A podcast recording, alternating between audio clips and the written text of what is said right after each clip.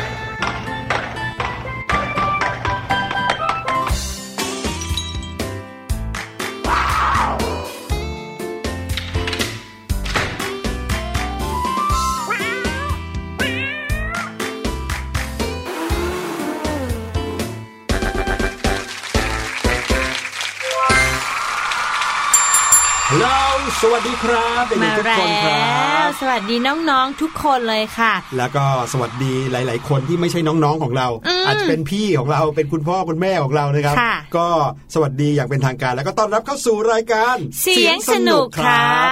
ฟังจากเสียงที่ต้อนรับเราทุกๆวันเนี่ยก็รู้สึกว่าน่าจะสนุกอยู่นะใช่แล้วแหละแต่ว่าจริงๆนอกเหนือจากความสนุกแล้วนะครับก็อยากจะให้ได้ความรู้แล้วก็ได้สิ่งที่เป็นเรียกว่าความรู้รอบตัวที่ผมชอบอ่านข่าวต่างประเทศมากเลยนะเพราะว่าเวลาไปได้ข่าวมาจากประเทศนู้นประเทศนี้ทำให้เราเห็นว่าในหลายๆประเทศน่ะมีเหตุการณ์ที่ในประเทศไทยอ่ะไม่มีทางเกิดขึ้นได้เหมือนอย่างข่าวที่จะมาเล่าวันนี้นะโอ้โหเป็นข่าวที่ไม่เคยเห็นในประเทศไทยเลยแต่เคยได้ยินข่าวนี้จากต่างประเทศบางครั้ง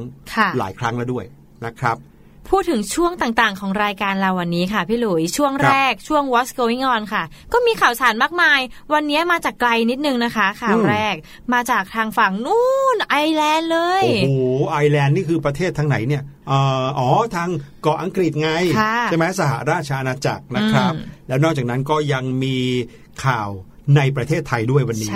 เป็นเรื่องของความภาคภูมิใจของคนไทยเลยนะครับที่ขึ้นชื่อได้ว่าเป็นประเทศที่การท่องเที่ยวเนี่ยนำเป็นอันดับต้นๆของโลกเลยเนาะค่ะแล้วก็ข่าวสุดท้ายโอ้โหไปอีกอีกฝั่งนึงเลยค่ะฝรั่งเศสเลยค่ะพี่หลุยฝรั่งเศสก็คือกลับไปที่ยุโรปนะครับใน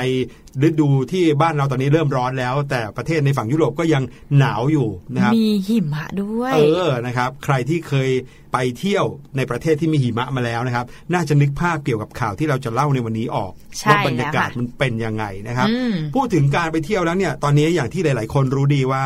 ปิดเทอมแล้วน้องหลายๆคนสอบเสร็จแล้วโดยเฉพาะอย่างยิ่งหลายโรงเรียนเร่งการสอบให้เร็วขึ้นเพื่อให้น้องๆเนี่ยได้อยู่กับบ้านกันให้เร็วขึ้นนะครับ เพื่อป้องกันเกี่ยวกับไวรัสโควิด สิบเก้า นะทีนี้เนี่ยถ้าพูดถึงอยู่บ้านเฉยๆไม่ต้องออกไปไหนคุณพ่อคุณแม่หลายบ้านก็คงจะไม่ค่อยอยากให้เด็กๆออกไปเล่นหรือว่าออกไป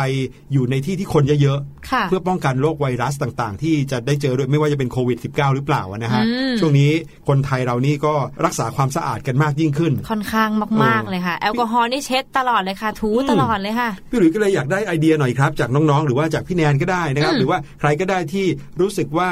ตอนนี้เป็นช่วงปิดเทอมทั้งทีแต่ว่าจะออกไปไหนก็ไม่ค่อยได้ออกต้องอยู่บ้านจะทำอะไรกันดีที่บ้าน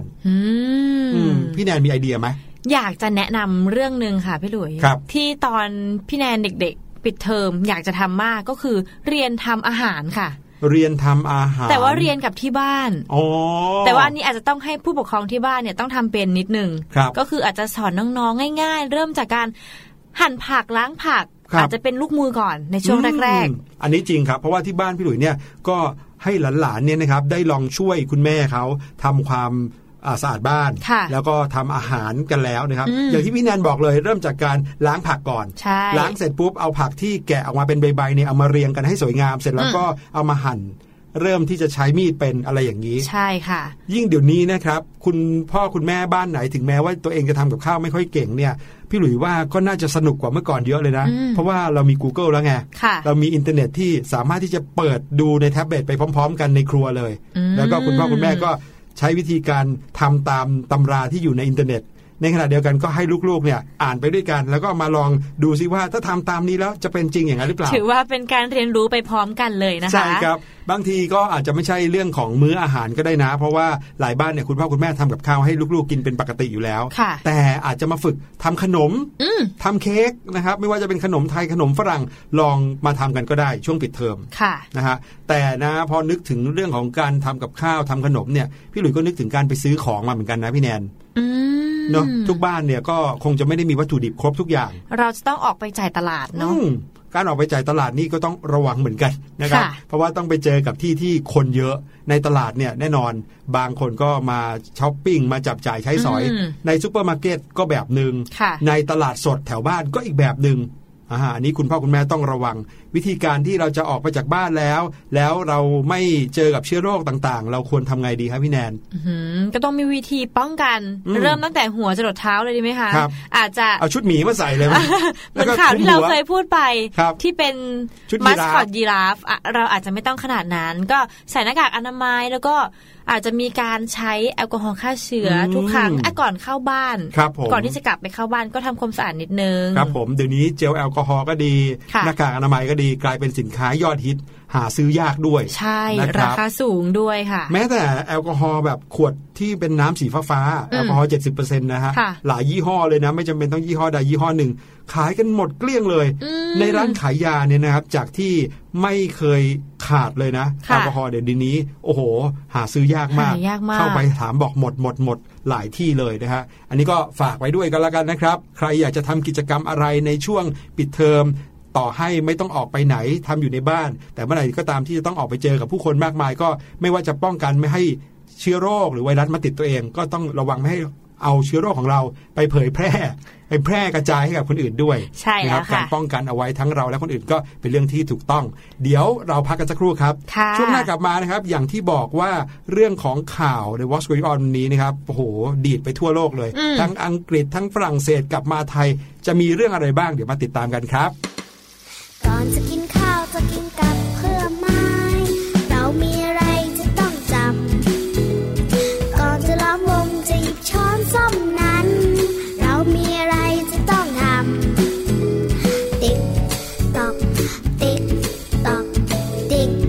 ตอกหนึ่งสองสามสี่ทำอะไรดีทำอะไรดีแล้วเธอนึกออกหรือยังอ้อ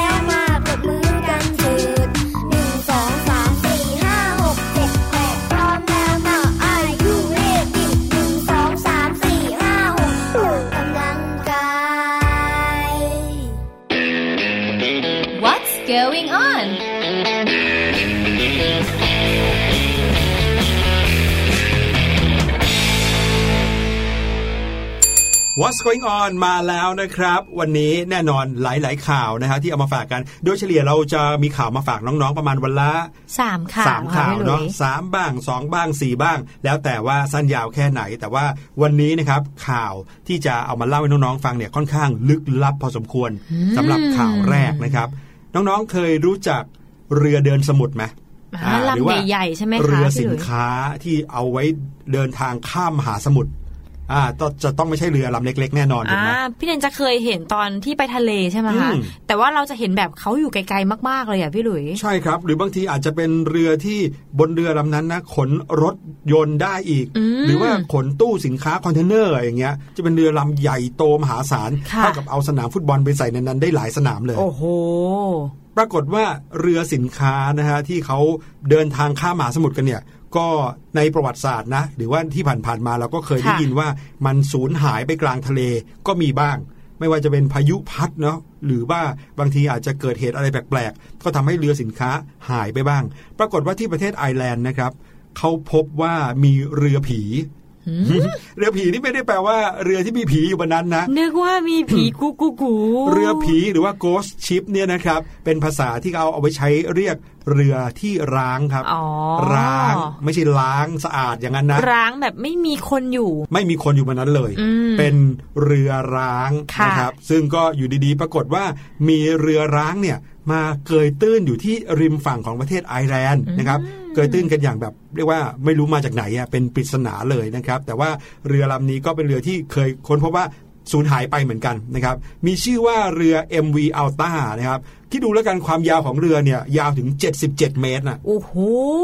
เรือลำใหญ่ขนาดนั้นนะเจ็ดสิบเจ็ดเมตรพูดง่ายๆก็เท่ากับฝั่งหนึ่งของสนามกีฬาเลยครับโอ้พี่แนนงงเลยค่ะว่ามันมันหายไปได้ยังไงอ่ะพี่หลุยเขาว่ากันว่าเรือลำนี้ถูกคลื่นสูงเนี่ยซัดหายไปนะครับแต่ว่าวันที่หายไปเนี่ยหายไปอย่างปริศนานะแต่อยู่ดีๆก็มาเกยตื้นอยู่ที่ริมฝั่งของประเทศไอร์แลนด์นะครับอยู่ที่หมู่บ้านบัลลี่คอตตันทางเมืองคอกนะครับเมืองใหญ่ที่สุดอันดับสองของประเทศไอร์แลนด์เลยนะครับการผจญภัยของเรือสินค้าอัลต้าลำนี้เนี่ยเริ่มต้นในเดือนกันยายนปีสองพันสิบแปดโน่นเนี่ยก็ประมาณสักเกือบสองปีแล้วนะครับตอนนั้นเนี่ยมันสูญหายไปกลางมหาสมุทรแอตแลนติกนะครับระหว่างที่เดินทางจากประเทศกรีซไปยังประเทศเฮตินะครับตอนนั้นเนี่ยจะเรียกว่าสูญหายก็ยังไม่เชิงเพราะว่าเรือเนี่ยได้รับความสูญเสียนะครับแล้วก็ความเสียหายอยู่กลางทะเลนะครับลูกเรือที่อยู่ในเรือลำนั้นเนี่ยมีอยู่สิบคนนะครับก็เรียกได้ว่าอดอาหารแล้วก็อยู่บนเรือลำนั้นอย่างไม่รู้ชะตากรรมคือมันเริ่มจากเรือลำนี้มีความเสียหายเกิดขึ้นก่อนนะครับไม่สามารถที่จะเดินทางต่อไปได้เรียกว่าเครื่องยนต์เนี่ยเสียแล้วคราวนี้ลูกเรือทั้งหลายนะครับก็ไม่รู้ชะตากรรมอยู่บนเรือลำนั้นแต่ปรากฏว่าหลังจากที่ต่อสู้กับชะตากรรมเคว้งอยู่กลางทะเลนั้นยี่สิบวันเกือบเดือนเลยนะยี่สิบวันนะครับลอยเท้งเต้งอยู่นอกชายฝั่งนะครับปรากฏว่าก็ได้รับความช่วยเหลือจากเรือตรวจการของยามชายฝั่งสหรัฐลำหนึ่งที่เขาไปตามท้องทะเลไปดูซิว่ามีเรือลำไหนเดือดร้อนอยู่บ้างเรือของยามชายฝั่งก็ไปเจอเรือลำนี้เข้าแล้วก็ช่วยเหลือคนออกมาก่อนแต่ปรากฏว่าพอหลังจากช่วยเหลือคนมาแล้วเขาก็กำลังประสานงานนะเตรียมตัวที่จะให้เรือลำใหญ่กว่านั้นเนี่ยออกมากลางทะเลเพื่อมารับเรือลำนี้กลับเข้าฝั่งไปกลับเข้าฝั่งนะคะเหมือนรถลากอ่ะเวลาเราเห็นรถเสียเราก็ลากรถไปใช่ไหมครับเป็นเรือลากอันนี้ก็เป็นเรือลากปรากฏว่าในขณะที่กำลังประสานงานอยู่นั้นเนี่ยก็เกิดพายุเกิดอะไรขึ้นเรือลำนั้นก็ลอยหายไปเลยอ้าวโอ้โหเรือลำใหญ่ขนาดนั้นนี่นะคะลอยหายไปโดยที่เรืออีกลำนึงนะครับที่เป็นเรือยามชายฝั่งเนี่ยก็ไม่สามารถทำอะไรได้เพราะว่าคนก็อยู่บนเรือลำนี้อีกอีกอีกข้างนึงก็เป็นเรือร้างที่ไม่มีคนอยู่ก็ปล่อยให้ลอยหายไป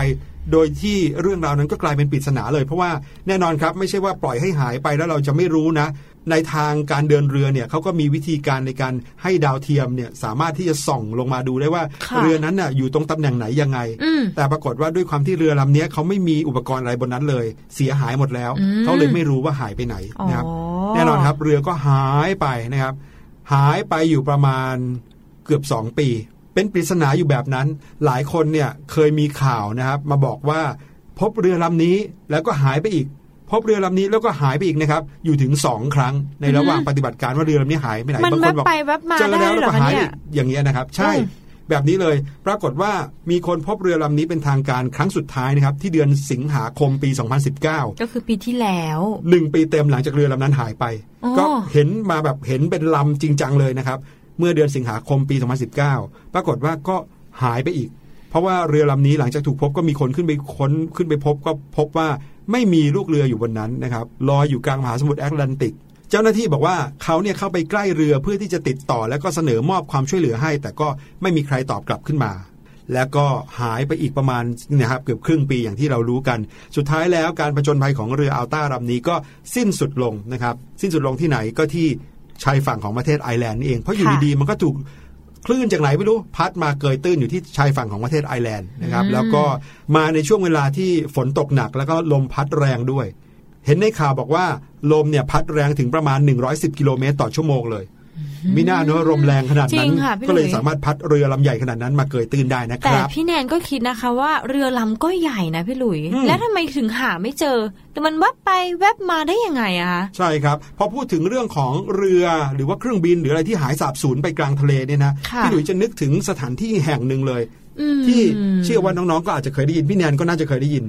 สถานที่แห่งนี้มีชื่อว่าสามเหลี่ยมเบอร์มิวดาครับเคยได้ยินค่ะพี่หลุยใช่ใช่ไหมพอพูดถึงสามเหลี่ยมเบอร์มิวดาขึ้นมาทีไรนะครับเราก็มักจะนึกถึงความลึกลับปริศนาที่หาทางออกไม่ได้ไม่รู้ว่าอยู่ดีๆอากาศยานทั้งหลายหายไปได้ยังไงกลางทะเลแบบนั้นนะครับก็เดี๋ยวเลยจะพาน้องๆมาฟังเรื่องราวของสามเหลี่ยมเบอร์มิวดากันสักนิดหนึ่งก็แล้วกันนะครับสามเหลี่ยมนี้นะครับอาจจะรู้จักกันในชื่อสามเหลี่ยมปีศาจหรือว่า Devil's Triangle ชื่อน่ากลัวมากๆใช่ครับเพราะว่ามีความสูญเสียเกิดขึ้นมามากเลยเป็นพื้นที่สมมุติทางตะวันตกของมหาสมุทรแอตแลนติกเหนือนะครับซึ่งมีการอ้างว่าอากาศยานหรือว่าเครื่องบินนะแล้วก็เรือผิวน้ำจำนวนหนึ่งหายสาบสูญไปโดยที่หาสาเหตุไม่ได้ในบริเวณนี้เมื่อผ่านไปอยู่ดีๆก็หายไปเลยอืมล่องมาอยู่ดีๆเนี่ยก็หายไปในสามเหลี่ยมนี้เลยหลายคนเขาอาจจะคิดว่าในตำนานเป็นตำนานอาจจะเป็นปีศาจอะไรอย่างนี้ไหมคะพี่หลุยไม่ใช่แค่นั้นนะครับหลายคนมองว่าเป็นเรื่องของปรากฏการณ์เหนือธรรมชาติบางทีอาจจะเป็นฐานทัพของสิ่งมีชีวิตนอกโลกบางทีอาจจะเป็นพื้นที่ที่มีความรุนแรงของธรรมชาติมีน้ำวนเกิดขึ้นมากมายอะไรอย่างเงี้ยไม่ใช่เพียงแค่เรือที่จะผ่านไปบนทะเลตรงนั้นนะแม้แต่เครื่องบินที่บินอยู่บนฟ้าเนี่ยเมื่อผ่านพื้นที่ตรงนั้นก็ร่วงลงมาอะไรแบบนี้เลยนะครับที่เขาเริ่มที่จะมีการค้นหาความจริงเกี่ยวกับเรื่องนี้ขึ้นมาไม่ใช่เพียงแค่นักวิทยาศาสตร์ที่เขาค้นหาความจริงนะแน่นอนครับพอมีชื่อของสามเหลี่ยมเบอร์มิวดาขึ้นมาเนี่ยบรรดาคนที่เขาโหจินตนาการเยอะเนี่ยเขาก็พูดกันไปมากมายเลยอ่ะบอกว่าที่นี่นะเป็นแหล่งของมนุษย์ต่างดาวบ้างแหละบางคนบอกว่าที่นี่เป็นแหล่งที่มีปีศาจอยู่นั่นแหละอะไรเงี้ยนะฮะก็เลยทำให้ยังคงเป็นพื้นที่ปริศนาอยู่สามเหลี่ยมเบอร์มิวดานี้มีเนื้อที่ประมาณ หนึ่งจุดหนึ่งสี่ ล้านตารางกิโลเมตรนะฮะอยู่ระหว่างจุดสามจุดก็คือเปอร์โตริโกปลายสุดของรัฐฟลอริดาแล้วก็ที่เกาะเมอร์บิวดาก็ใหญ่ไปอีกสามพื้นที่นี้ใหญ่มากนะครับซึ่งก็เป็นเกาะที่ตั้งอยู่กลางมหาสมุทรแอตแลนติกและดินแดนในปกครองของสหราชอาณาจักรนะครับก็อย่างที่บอกนะว่ายังคงเป็นสถานที่ที่ทุกวันนี้ก็ยังเป็นปริศนาอยู่ถึงการกล่าวอ้างถึงบรรดาสิ่งที่หายสาบสูญอย่างผิดปกติในทะเลนะครับนั่นก็คือเรื่องราวของสามเหลี่ยมเบอร์มิวดาที่เอามาเล่าให้ฟังกันแบบคร่าวๆก่อนจริงๆยังมีอะไรที่ลึกลับกว่านี้เยอะเลยนะครับแต่ถ้าเล่าเดี๋ยวจะเสียเวลาไปนะครับขอบคุณข้อมูลดีๆจากเว็บไซต์ข่าว พี พี ที วี นะครับใช่แล้วล่ะค่ะเดี๋ยวเราไปที่ข่าวต่อไปดีกว่าทีนี้กลับมาที่ประเทศไทยบ้างเราจะมาฟังความภูมิใจที่เกิดขึ้นโดยความสวยงามของสถานที่ท่องเที่ยวประเทศไทยค่ะพี่หลุยแน่นอนครับพูดถึงประเทศไทยหลายๆคนก็รู้อยู่แล้วว่าเป็นสถานที่ที่สวยงามแล้วก็นักท่องเที่ยวจากหลายประเทศทั่วโลกต่างก็หลั่งไหลมาที่ประเทศเราเนาะเพราะหลายพื้นที่เลยสวยงามมากต้องพูดว่าข่าวนี้ถือว่าเป็นความภาคภูมิใจเลยที่ประเทศไทยของเราได้มีรูปที่อยู่ใน Google Earth Viewพี่หลุยรู้จัก Google Earth View หรือเปล่าคะ Google Earth เนี่ยรู้จักครับ Google Earth ก็คือเวลาที่เราอยากจะเห็นพื้นที่ต่างๆในโลกเนี่ยเราสามารถคลิกเข้าไปใน Google Earth นะแล้วก็สามารถไปมองเห็นได้เลยน้องๆอาจจะพิมพ์คำว่าหอไอเฟลเนี่ยนะครับแล้วก็กดคลิกปุ๊บเนี่ยเขาจะพาไปเห็นหอไอเฟลของจริงเลยโดยเป็นภาพถ่ายจากดาวเทียมใช่แล้วค่ะบริษัท Google เนี่ยนะครับน้องๆเขาเอาดาวเทียมไปลอยอยู่นอกโลกทั่วโลกเลยแล้วก็ไปถ่ายภาพโลกของเราทั้งใบมาเก็บเอาไว้เราสามารถที่จะเซิร์ชชื่อต่างๆแล้วเขาก็จะพาเราไปเห็นภาพนิ่งภาพจริงๆของสถานที่นั้นจริงๆถ้าน้องๆสงสัยว่า Google Earth เป็นยังไงลองไปคลิกดูใช่แล้วล่ะค่ะแต่ที่พี่แนนพูดถึง Google Earth View เนี่ยไม่ใช่ Google Earth ที่เรามองผ่านเรียกว่าอะไรอ่าทั้งใบนะคะแต่ว่ามันเป็นเหมือนโครงการที่มีคนคนหนึ่งตั้งขึ้นมาเป็นการถ่ายภาพจากดาวเทียมนี่แหละแต่ว่าเขาจะเลือกภาพที่สวยงามของแต่ละพื้นที่บนโลกอ่ะ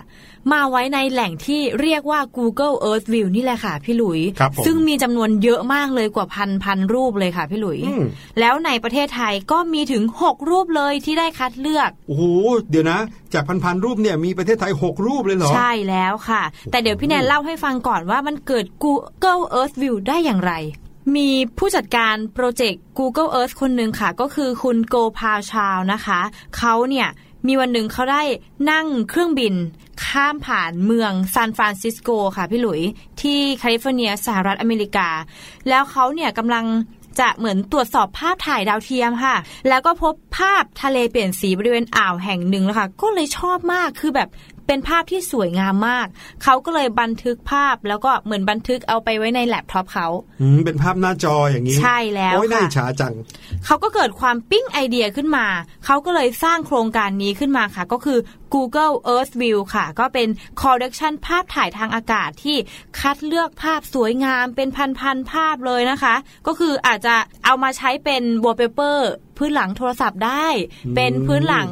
หน้าจอของคอมพิวเตอร์ได้ก็ได้ด้วยใช่แล้วล่ะค่ะแล้วก็ยังเป็นนิทรรศการแบบอินเตอร์แอคทีฟด้วยแล้วก็นำมาใช้เป็นภาพพื้นหลังในย่านไทม์สแควร์ที่นิวยอร์กสหรัฐอเมริกาด้วยค่ะพูดง่ายๆก็คือเจ้า Google Earth View เนี่ยเป็นการถ่ายภาพวิวของโลกใบนี้โดยการถ่ายจากดาวเทียมใช่แต่ว่าคัดมาแล้วนะเออคือไม่ใช่ว่าเอาทุกที่ที่มีคัดเฉพาะรูปที่สวยๆอ๋อมีหน้าก็เลยเป็นความภาคภูมิใจที่ประเทศไทยเราเนี่ยก็มีวิวที่เอามาเก็บเอาไว้ใน Google Earth View นี้ด้วยเหมือนกันใช่แล้วค่ะเมื่อล่าสุดเขาก็เพิ่มไปอีกพันรูปตอนนี้ประมาณ สองพันห้าร้อย รูปแล้วค่ะพี่หลุยซึ่งเขาก็เนี่ยจะปรับให้เหมาะกับความละเอียดอาจจะขนาดของหน้าจอ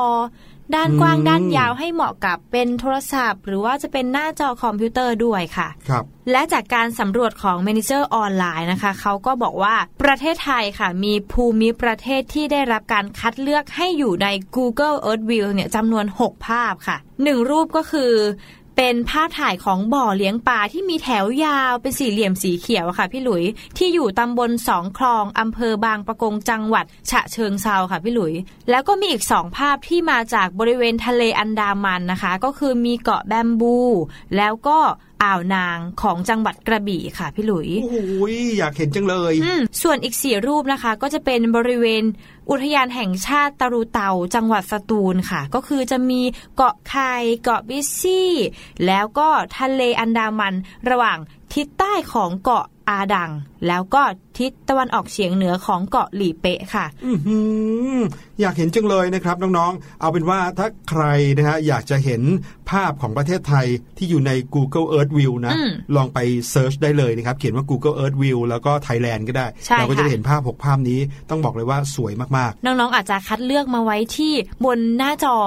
มือถือหรือว่าโทรศัพท์หรือว่าคอมพิวเตอร์ก็ได้ใช่แล้วค่ะต้องขอบคุณเรื่องราวดีๆนี้นะคะที่นำมาบอกเล่ากันโดยผู้จัดการออนไลน์ค่ะครับผมอ่ะมาที่ข่าวสุดท้ายดีกว่านะครับก่อนที่เราจะไปสู่ช่วงของพี่ลูกเจี๊ยบนะครับก็คือเรื่องราวของอีกพื้นที่หนึ่งในประเทศฝรั่งเศสครับค่ะคือถ้าเกิดว่าพูดถึงแหล่งท่องเที่ยวนะอย่างในประเทศเราเนี่ยมีทะเลเยอะใช่ไหมครับค่ะรีสอร์ทหรือว่าบังกะโลเนี่ยก็จะไปอยู่ริมทะเลเพื่อให้คนมาเที่ยวทะเลแล้วก็ได้พักที่นั่นแต่ในประเทศฝรั่งเศสเนี่ยเขาจะมีภูเขาหิมะเยอะใช่ไหมครับเขาก็จะมีการตั้งรีสอร์ทเอาไว้ที่ริมภูเขาหิมะเพื่อให้คนเนี่ยมาเล่นสกีกันใช่ใช่หลายๆคนคงรู้จักกีฬาสกีเนาะที่มีแท่งไม้สองอันเอ้ยเป็นแผ่นไม้แล้วเราก็ขึ้นไปยืนบนแผ่นไม้แล้วก็ไหลลงจากภูเขาลงมานะครับโอ้พี่นายเล่นต้องตีลังกาลงมาแน่เลยค่ะพี่หลุยนะครับซึ่งที่นี่เนี่ยเขาก็เป็นแหล่งที่เป็นรีสอร์ทเอาไว้ไปเล่นสกีค่ะสกีหิมะเนี่ยนะครับปรากฏว่าปีนี้นะครับเป็นปีที่อากาศร้อนขึ้นหรือยังไงก็ไม่รู้ภูมิอากาศของเขาก็เหมือน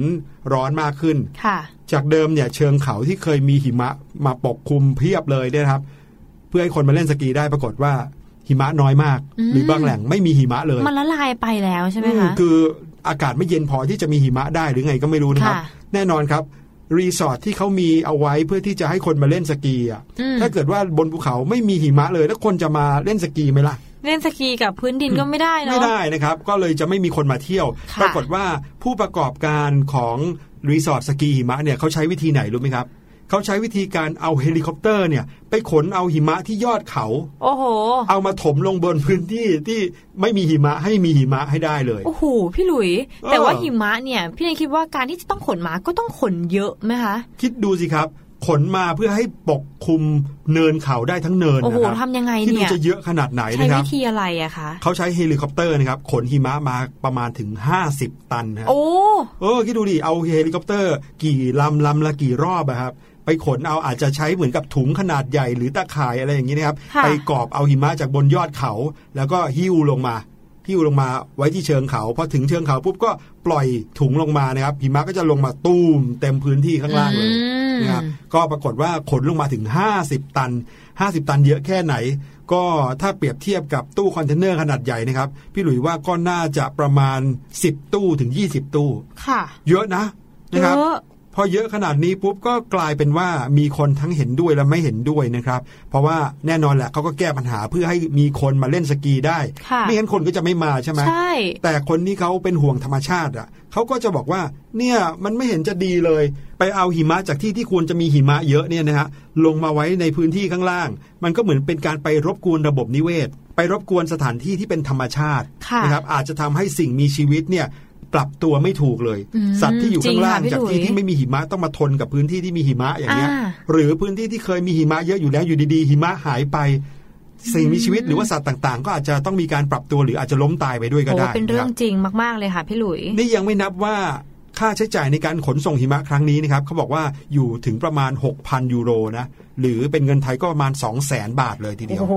นะครับซึ่งก็อาจจะเสียไปโดยใช่เหตุแต่ในขณะเดียวกันคนที่เขาเป็นคนขนเนี่ยเขาก็บอกว่าอาจจะต้องเสียเงินกับการขนหิมะลงมาจากยอดเขาก็จริงนะครับแต่ว่าก็น่าจะมีรายได้จากการท่องเที่ยวเพิ่มขึ้นเพราะถ้าไม่ขนหิมะลงมาคนก็อาจจะไม่มาท่องเที่ยวที่นี่เลยก็ได้นะครับหลายคนก็ก็มีหลายความคิดกันไปข้อที่จริงก็คือในช่วงฤดูหนาวนะครับซึ่งเริ่มต้นตั้งแต่ปลายปีสองพันสิบเก้าเป็นต้นมานะฮะสกีรีสอร์ทหลายแห่งทั่วโลกต่างก็ประสบปัญหาด้านการขาดแคลนหิมะจากเดิมมีหิมะเยอะเดี๋ยวนี้ก็มีน้อยพอหิมะน้อยเหลือแต่พื้นดินอย่างเงี้ยมีแต่หญ้าคนก็ไม่มาเล่นสกีกันนะครับหิมะไม่เพียงพอต่อการให้บริการในลานสกีแก่นักท่องเที่ยวนะฮะปลายปีสองพันสิบเก้าที่ผ่านมานะครับในประเทศญี่ปุ่นก็เจอนะครับปัญหานี้จนทำให้บรรดารีสอร์ทสกีทั้งหลายเนี่ยต้องปิดตัวลงหรือว่าปีนี้ไม่เปิดให้บริการเพราะว่าไม่มีหิมะให้มาเล่นอะไรประมาณนี้นะครับก็เป็นเรื่องที่ชี้ให้เห็นให้น้องๆทุกคนหรือว่าใครที่ฟังอยู่ตอนนี้ได้เห็นถึงว่าปัญหาโลกร้อนเนี่ยเกิดขึ้นแล้วก็มีผลกระทบต่อคนหลายๆฝ่ายเลยทีเดียวนะใช่แล้วล่ะค่ะขอบคุณข้อมูลดีๆจาก The Guardian นะครับที่เอาข้อมูลเกี่ยวกับข่าวความเปลี่ยนแปลงของภูมิอากาศในโลกนี้มาฝากกันครับเดี๋ยวเราไปพักกันสักครู่ก่อนช่วงหน้ากลับมานะครับพี่ลูกเจี๊ยบรอน้องๆอยู่กับช่วงรู้หรือไม่ค่ะ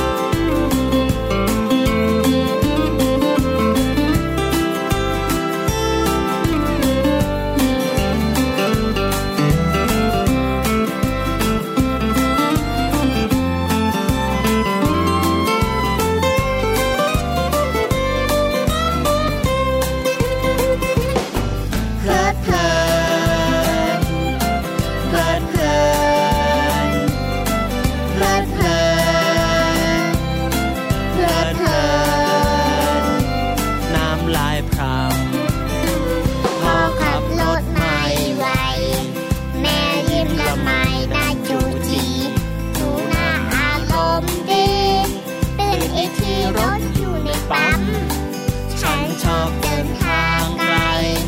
เที่ยวไปใจชุ่มช่ำฟ้าละฝนเห็นหลุมงามงามบนความรักของเราเอ่ยเพลิดเพลินเพลิดเพลินเพลิดเพลินเพลิดเพลินจริงๆเลย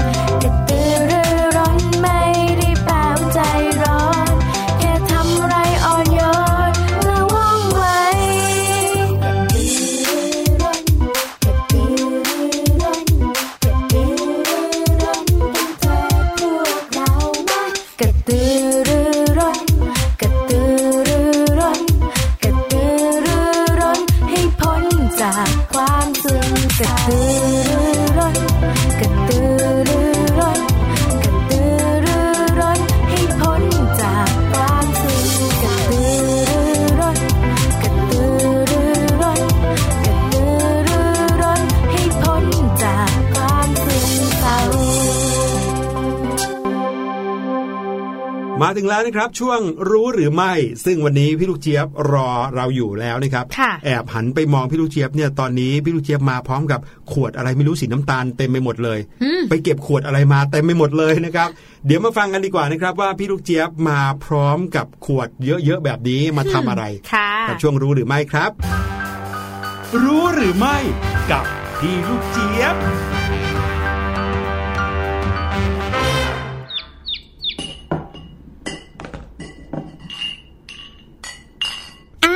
สวัสดีค่ะสวัสดีชาวเสียงสนุกทุกคนโถมาถึงกันนานหรือยังคะเนี่ยมาถึงแล้วก็ไม่บอกต้อนรับทุกคนเข้าสู่ช่วงรู้หรือไม่กับพี่ลูกเจี๊ยบนะคะเมื่อตะกี้นี้เนี่ยเห็นพี่ลูกเจี๊ยบกำลังก้มๆเงยๆเนี่ยเก็บขวดไปขายค่ะไปขายกับบรรดาร้านที่เขาเอาไปรีไซเคิลเนี่ยแหละค่ะ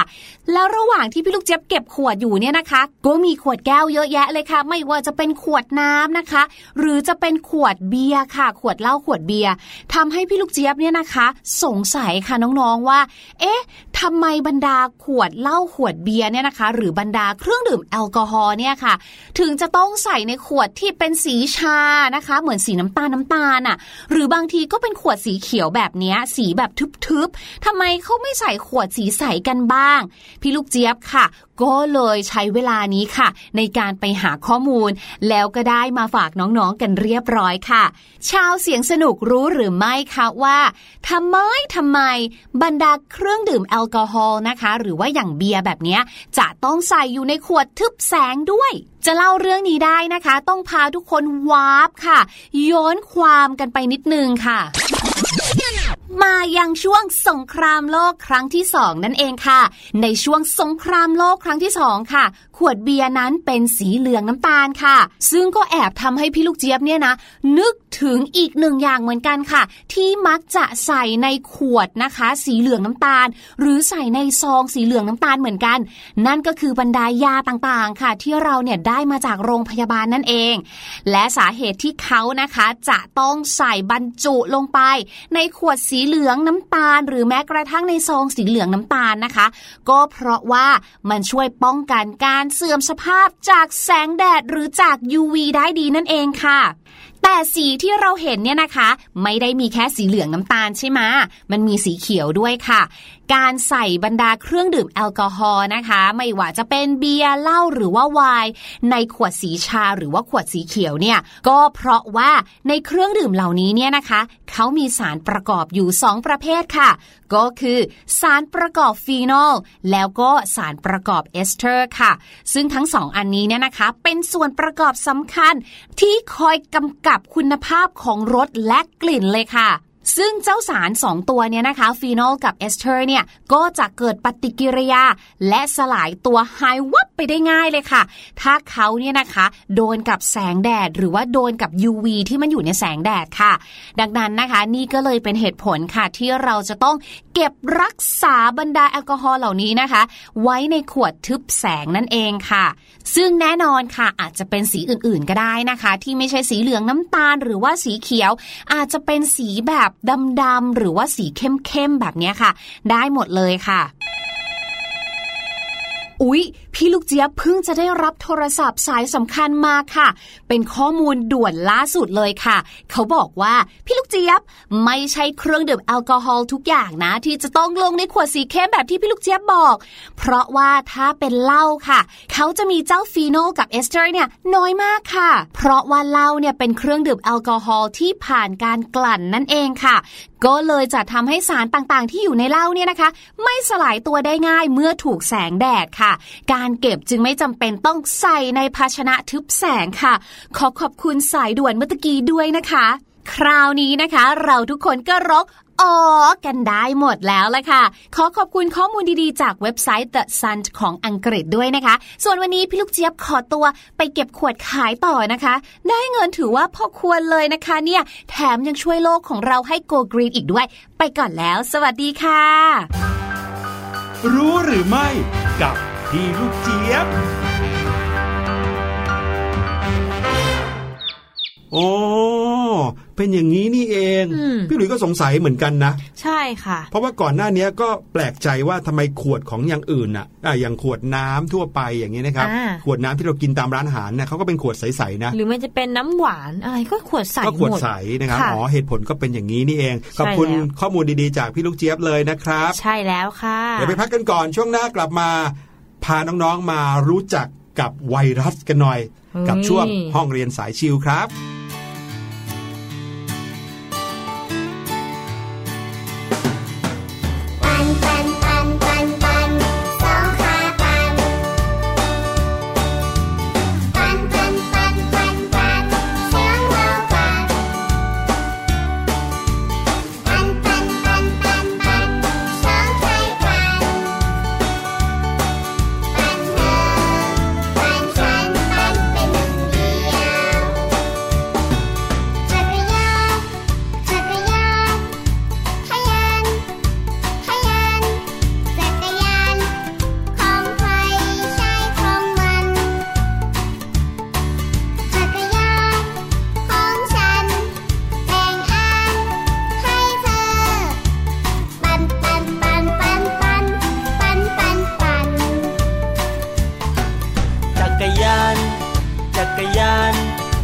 ทะยาน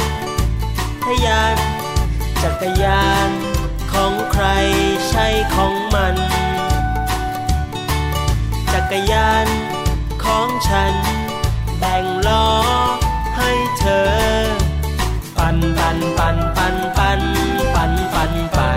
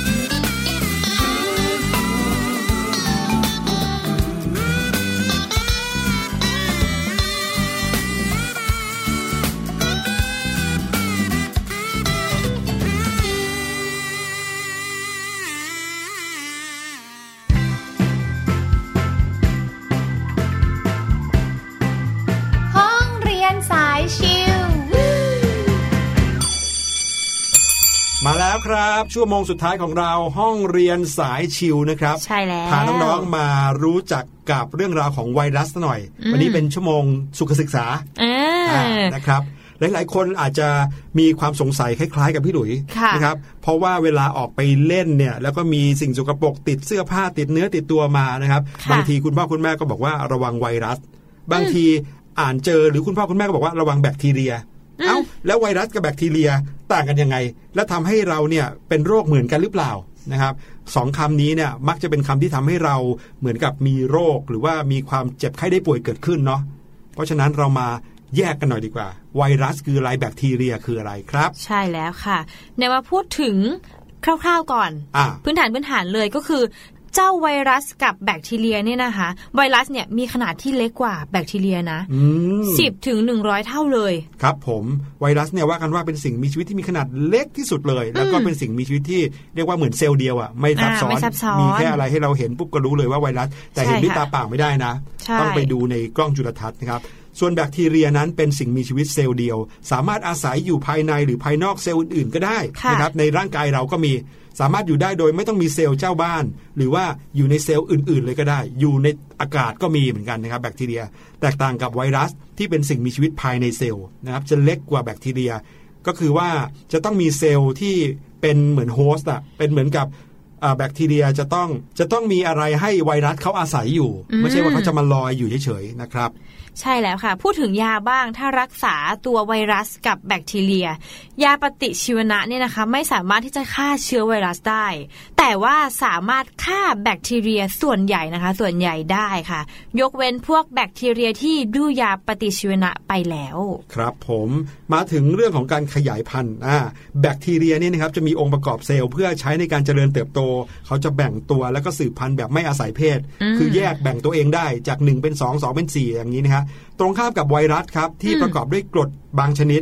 นะครับซึ่งห่อหุ้มด้วยโปรตีนหรือว่าเยื่อเมมเบรนเอาไว้ซึ่งสิ่งนี้จะทำให้ไวรัสไม่สามารถที่จะแยก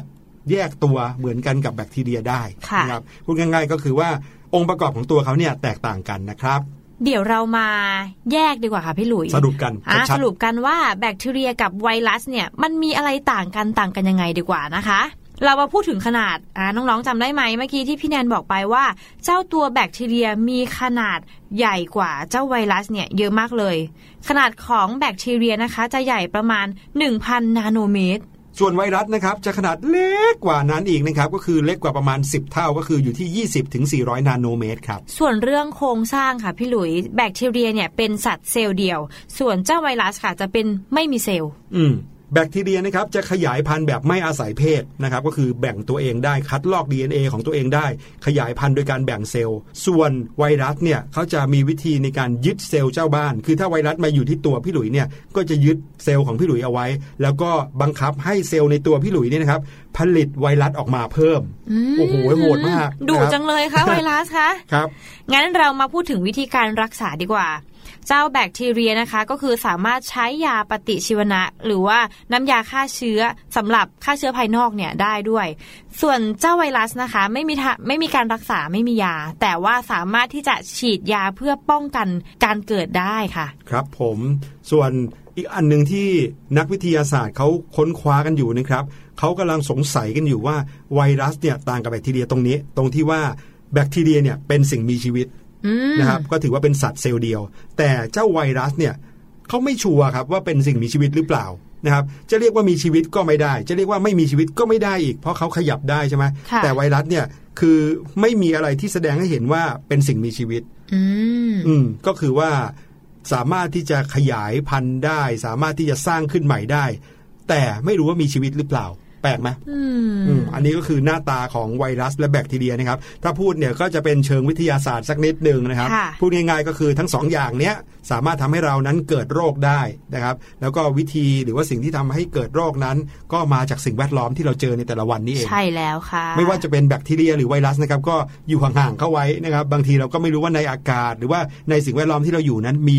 แบคทีเรียหรือมีไวรัสมากแค่ไหนเป็นอันตรายหรือเปล่าก็ต้องระวังด้วยอย่างที่เราย้ำกันบ่อยๆนะครับค่ะและนั่นก็คือเรื่องราวดีๆที่เรานำมาฝากน้องๆเนาะเป็นความรู้เกร็ดความรู้ที่น้องๆอาจจะ นำไปประยุกต์ใช้ได้ไหมคะพี่หลุยในชีวิตประจำวันด้วยรายการเสียงสนุกหมดเวลาลงเรียบร้อยแล้วพบกันใหม่คราวหน้าสวัสดีครับสวัสดีค่ะสบัดจินตนาการสนุกกับเสียงเสริมสร้างความรู้ในรายการเสียงสนุก